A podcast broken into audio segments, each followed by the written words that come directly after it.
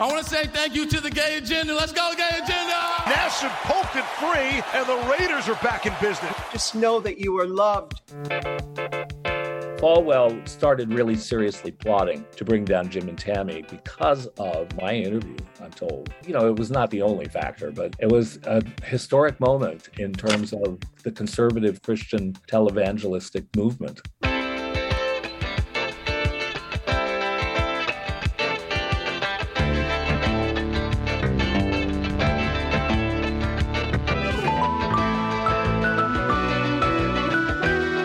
Welcome to This Way Out, the international L G B T Q radio magazine.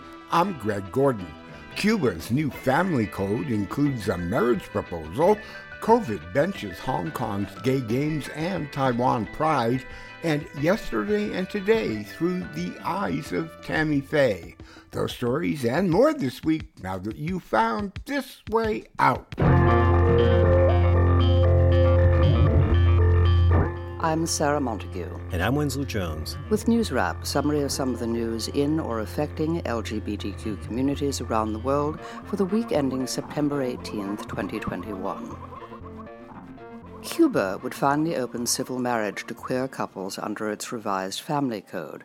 A draft was released by the Justice Ministry this week. Tremenda Nota reports that the proposed Article sixty-one defines marriage as a union of two people with legal aptitude who voluntarily agreed to enter into it in order to build a life together based on affection and love. The draft must first be approved by the National Assembly, probably in December, according to the Associated Press. If it passes there, the proposed new family code will go before voters in a grassroots plebiscite. The changes in the family code also include adoption rights for same-gender couples. Yarmila Gonzalez Ferrer is vice president of Cuba's National Union of Jurists of Cuba. In her words, the draft protects all expressions of family diversity and the right of each person to establish a family in coherence with the constitutional principles of plurality, inclusion, and human dignity. Evangelical Christian groups prevented a marriage equality provision from being added to the new constitution Cuban voters approved in February twenty nineteen. They're expected to oppose the new proposal as well. Curaçao's Court of First Instance ruled this week that preventing same-gender couples from legally marrying is a violation of Article three of the Constitution. This according to the Northeast Caribbean's Daily Herald newspaper. However, the court may have opened the door to a less-than-equality option. The ruling says there is no justification to deny same-sex couples the right to get married, certainly as long as there is no comparable legal system such as a registered partnership. The case was filed by the Human Rights Caribbean Foundation and a lesbian couple in a ten-year relationship. They challenged civil code provisions that only allow heterosexual couples to legally wed. Curaçao is located about forty miles off the coast of Venezuela and is officially a constituent country of the Kingdom of the Netherlands. In two thousand one, the Netherlands itself was the first country on the planet to open civil marriage to same-gender couples. COVID nineteen has forced the postponement of the twenty twenty-two Gay Games in Hong Kong. Organizers announced on September fifteenth that the pandemic requires at least a one-year delay. Their statement said in part that this decision has been primarily made due to the unpredictable progression of COVID variants and the corresponding travel restrictions that continue to make it challenging for participants from around the world to make plans to travel to Hong Kong. COVID has also forced Taiwan's annual L G B T Q Pride Parade in Taipei to go virtual for the first time. More than one hundred thirty thousand people celebrated last year when the contagion was more controlled. But as Taiwan News reports, as the nation is currently struggling to curb the spread of the Delta variant, organizers have decided it would be impossible to meet pandemic prevention standards this year. The Taiwan Rainbow Civil Action Association promises to build an interactive website to provide an immersive online parade experience in place of its annual event. Discussions of queer issues, celebrity shows and chats, and a hundred-vendor online market peddling pride-related merchandise will be included. Suspects have finally been arrested for the April twenty nineteen murder of Irish lesbian journalist Lyra McKee. She was reporting on riots in the Northern Ireland city of Derry when she was shot in the head. The Police Service of Northern Ireland announced on September fifteenth that four men had been detained under provisions of the Terrorism Act following a two-year investigation. The B B C reports that they're all now behind bars in Belfast. They range in age from nineteen to thirty-three. The well-loved reporter had been named one of Forbes magazine's thirty under thirty in media for her impassioned dedication to investigative journalism. At twenty-nine, McKee had just announced plans to marry her longtime domestic partner, Sarah Canning. The U K Court of Appeal has overturned a High Court ruling that banned trans youth from being prescribed puberty blockers. The original decision found that people under sixteen were not mature enough to give informed consent for the drugs to aid their gender transition. That's what the now twenty-four-year-old plaintiff in the case had claimed. Kira Bell began taking puberty blockers when she was sixteen, but later detransitioned. On September seventeenth, the Court of Appeal decided that the High Court judges were treating all under sixteen-year-olds the same, and that informed consent does not just come on a trans person's sixteenth birthday. The London-based Havistock and Portman N H S Trust is the primary provider of gender-affirming care for young people in the U K. They had been forced to stop providing those services after the High Court ruling, so it was no surprise that a statement from them praised the Court of Appeal reversal. Kira Bell may not let the issue die, however. The Guardian reports that the plaintiff intends to appeal the ruling to the U K Supreme Court. Reverend Megan Rohrer made history this week when they were installed as the first transgender bishop of the Evangelical Lutheran Church in America. The ceremony was held at San Francisco's fabled Grace Cathedral, where they once served as a pastor. They were elected in May and will oversee almost two hundred congregations in the Sierra Pacific Synod of Northern California and Northern Nevada during their six-year term. Rohrer is married and lives in the Bay Area with their wife and two children. They told Cosmopolitan magazine in twenty eighteen that homophobia and transphobia are based on feelings, not logic. Their advice, the way to respond to that is by being our best self and by being louder than other people's fear. With three point three million members, the Evangelical Lutheran Church in America is one of the country's largest Christian denominations. The National Football League's Washington football team also made a bit of history this week by hosting its first Pride Night. In addition to special sections at the FedEx Field for Pride Night attendees to watch the September sixteenth game together, the team threw a pre-game party offering beer, wine, and food to Pride Night fans. It was a nail-biter with the as-then-not offensive epithet-free named Washington football team defeating the New York Giants thirty to twenty-nine. Meanwhile, the N F L's first openly gay professional football player made an auspicious debut in his first regular season game. Las Vegas Raiders defensive end Carl Nassib forced a fumble in overtime against the Baltimore Ravens that opened the door for the Raiders' offense. Here's the call on E S P N's Monday Night Football. Third and seven. Jackson trying to get out, can't do it. He's taken down and it's out. And the Raiders have recovered it. Carl Nassib had the hit on Jackson, who is down. Only now is Lamar picking himself up. Darius Phylon fell on the football, Nassib poked it free, and the Raiders are back in business. The Raiders went on to win the game thirty to twenty-seven.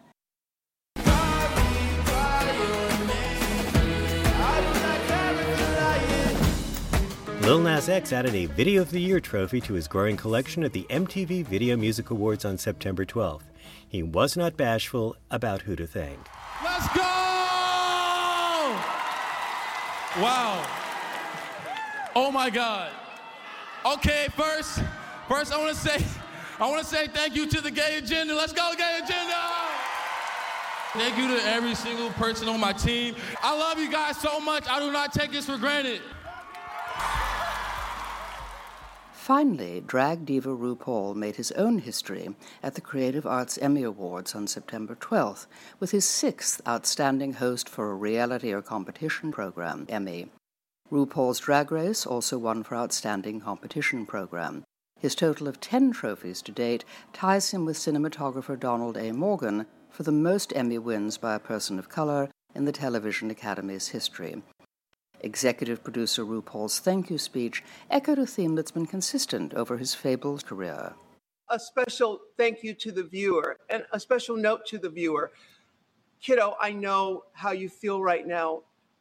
Just know that you are loved, and don't give up on love. Believe in love and the power of love, okay? Thank you so much.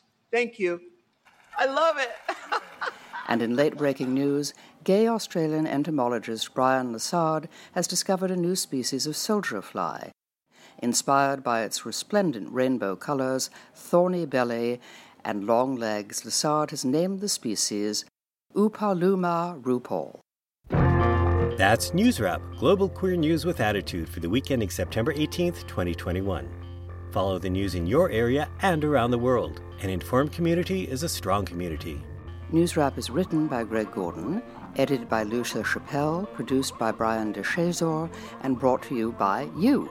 Help keep us in ears around the world at this way out dot org, where you can also read the text of this newscast and much more. And you can read the transcript and listen to News Wrap each week by subscribing to our This Way Out radio channel on YouTube.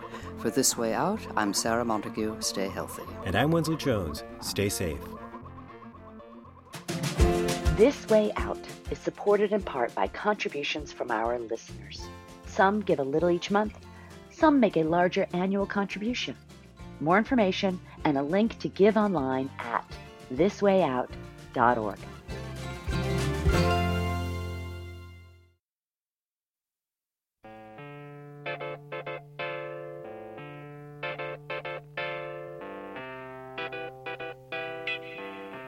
This is an emotional interview for me. I just met Steve, and it's like meeting him in person right here. It's uh, mm. I want to put my arm around you.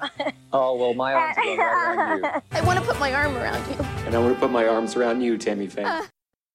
Is it real, or is it a newly released major motion picture? The Eyes of Tammy Faye paints an insightful portrait of Tammy Faye and her husband Jim Bakker, the infamous televangelists whose outlandish antics made them headliners in the nineteen seventies and eighties.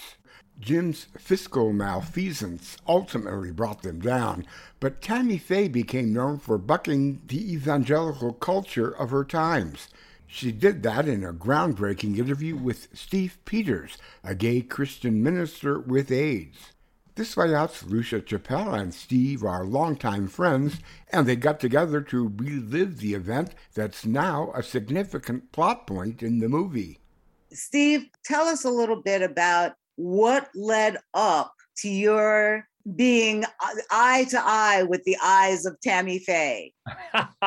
Well, I got very sick in nineteen eighty-two with what AIDS was then called GRID. So I got very sick over the next year. All at one time, I had hepatitis, C M V, pneumonia, and mononucleosis, herpes, shingles, strep throat, a variety of fungal infections.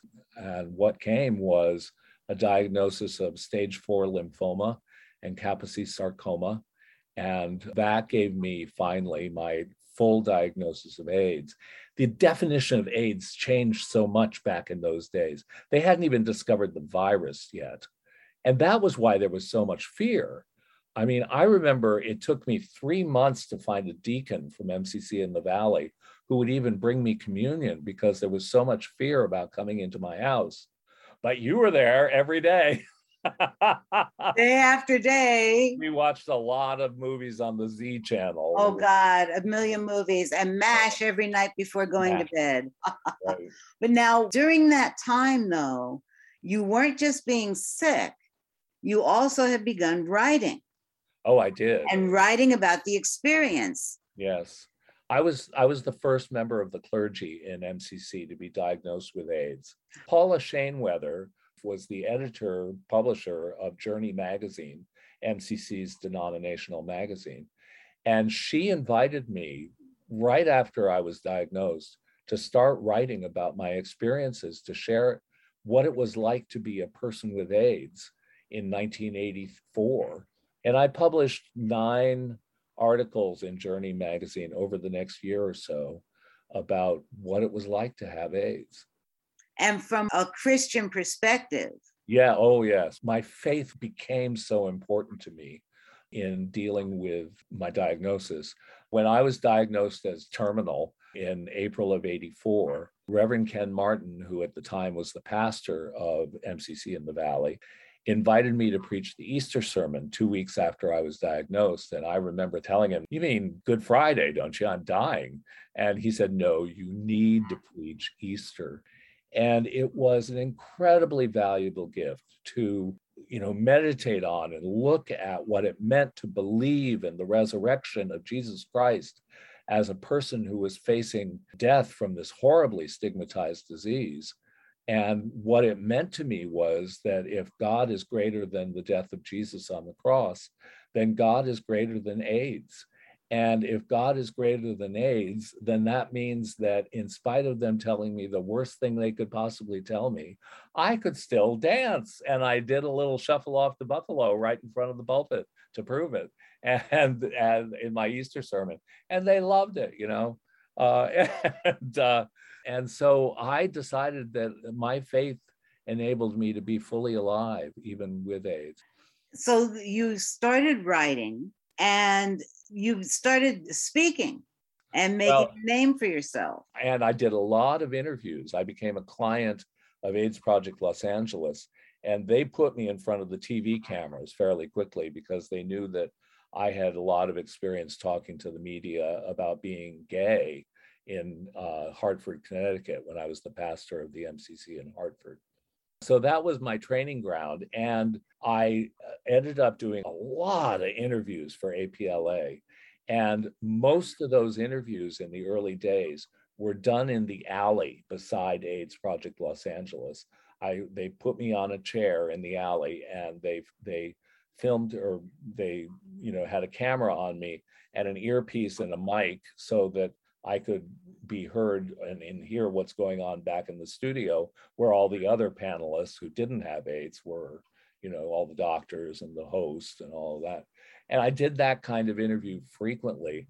And and I got I I I got a kick after a while of uh, you know, at the end of the interview, taking the earpiece off and taking off the mic and handing it back to the sound person, who would inevitably go, "No, no, no, no! You, you, you keep it. You, you throw it away or do whatever you want with it, but you keep it." Yeah, and and so. Well, know, they wouldn't and, even let you in in studios. No, they wouldn't. They wouldn't let me in the studio um, because the camera crew would not work if I came in the studio. There was still that much fear about. Uh, you know, I can maybe get it from being in the same room with a person with AIDS, which mm-hmm. of course is ridiculous. We know that now. We know that back now. Then, back then, it, mm-hmm. it took a lot of education to persuade other people otherwise. Yeah. And then one day, after you had become somewhat known around as a, a Christian minister who could speak about AIDS, you got a call. I did indeed. But wait, I okay. have to talk about the context of that call. Yes, yes. I was I was doing a drug called Suramin. It was the very first antiviral drug they tried against H I V. And uh, I was patient number one on the drug. And within six weeks, my K S went away and my stage four lymphoma, both cancers went into complete remission. K S is Kaposi's sarcoma. Kaposi's sarcoma. It was one of the five defining diseases of AIDS.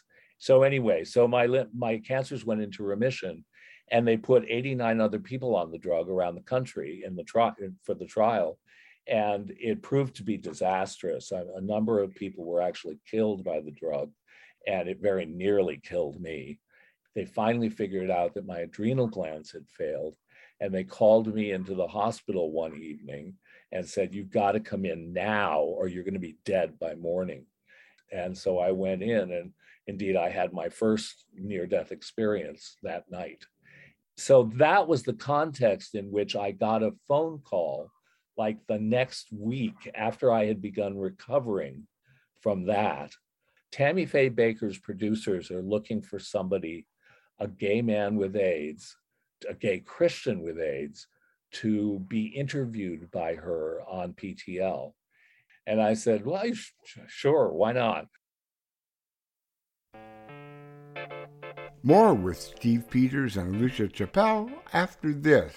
Good news, good news, Ain't that good news? Are you signed up for our new e-newsletter, Inside This Way Out? We send them out every few weeks, briefly reviewing recent and previewing upcoming programming and deepening the conversation about your favorite international L G B T Q radio show. All you have to do to receive Inside This Way Out messages is email us at info at thiswayout.org. And be assured that we don't share or sell your email address or anything about you to anyone else, and we never will. Again, to receive the occasional Inside This Way Out and let us know you're listening, email us at info at thiswayout.org.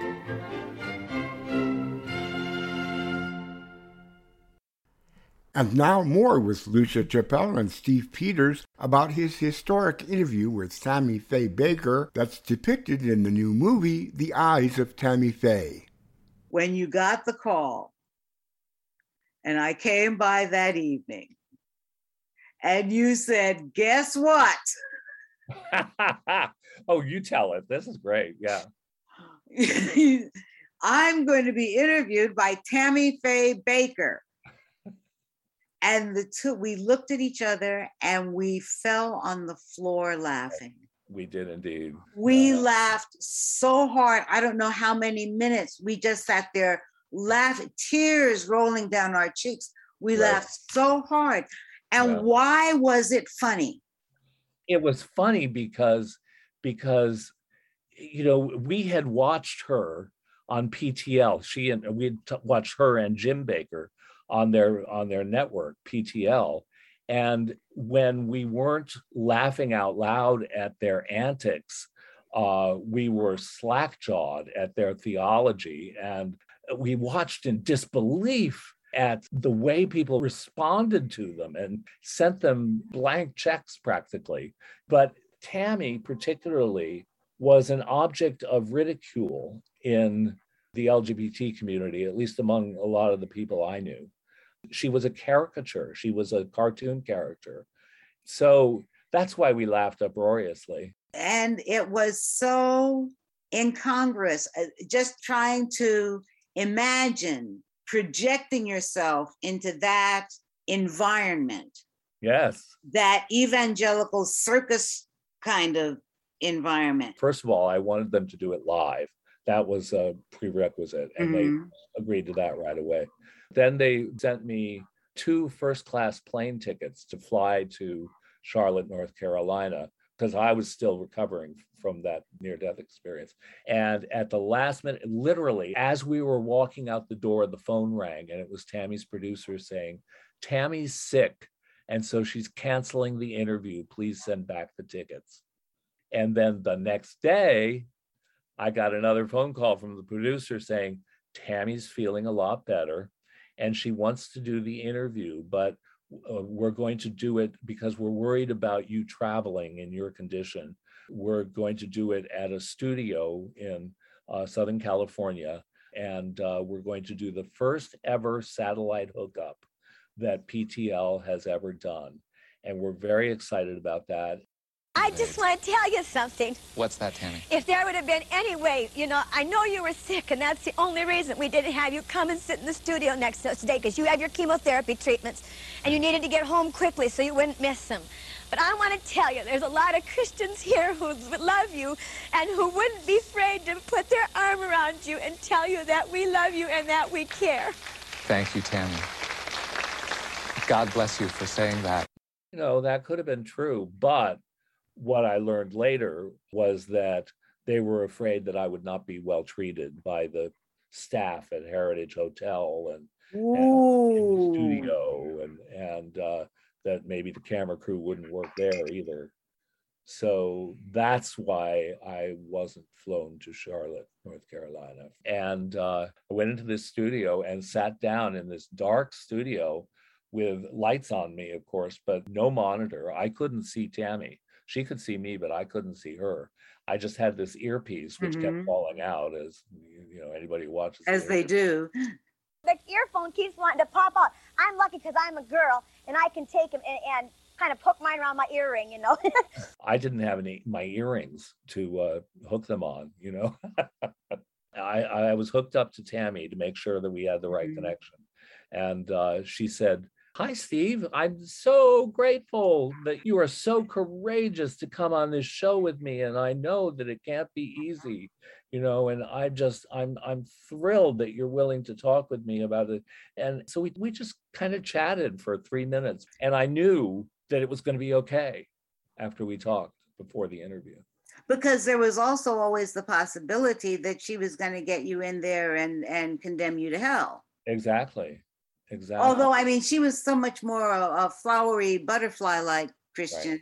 but still, but still, one didn't know if, if she might kindly and sweetly and warmly invite you to go to hell. Right. You know? And, and, but, and she got in a lot of trouble for being so positive and affirming of me. She was forced, I am told, to interview a Christian psychiatrist who converts gays to heterosexuality by converting them to Jesus. And they made her do that interview the next week on her show to make up for the heresy that she had done with uh, interviewing me. And wow. Uh. And she agreed to do that. I mean, yeah.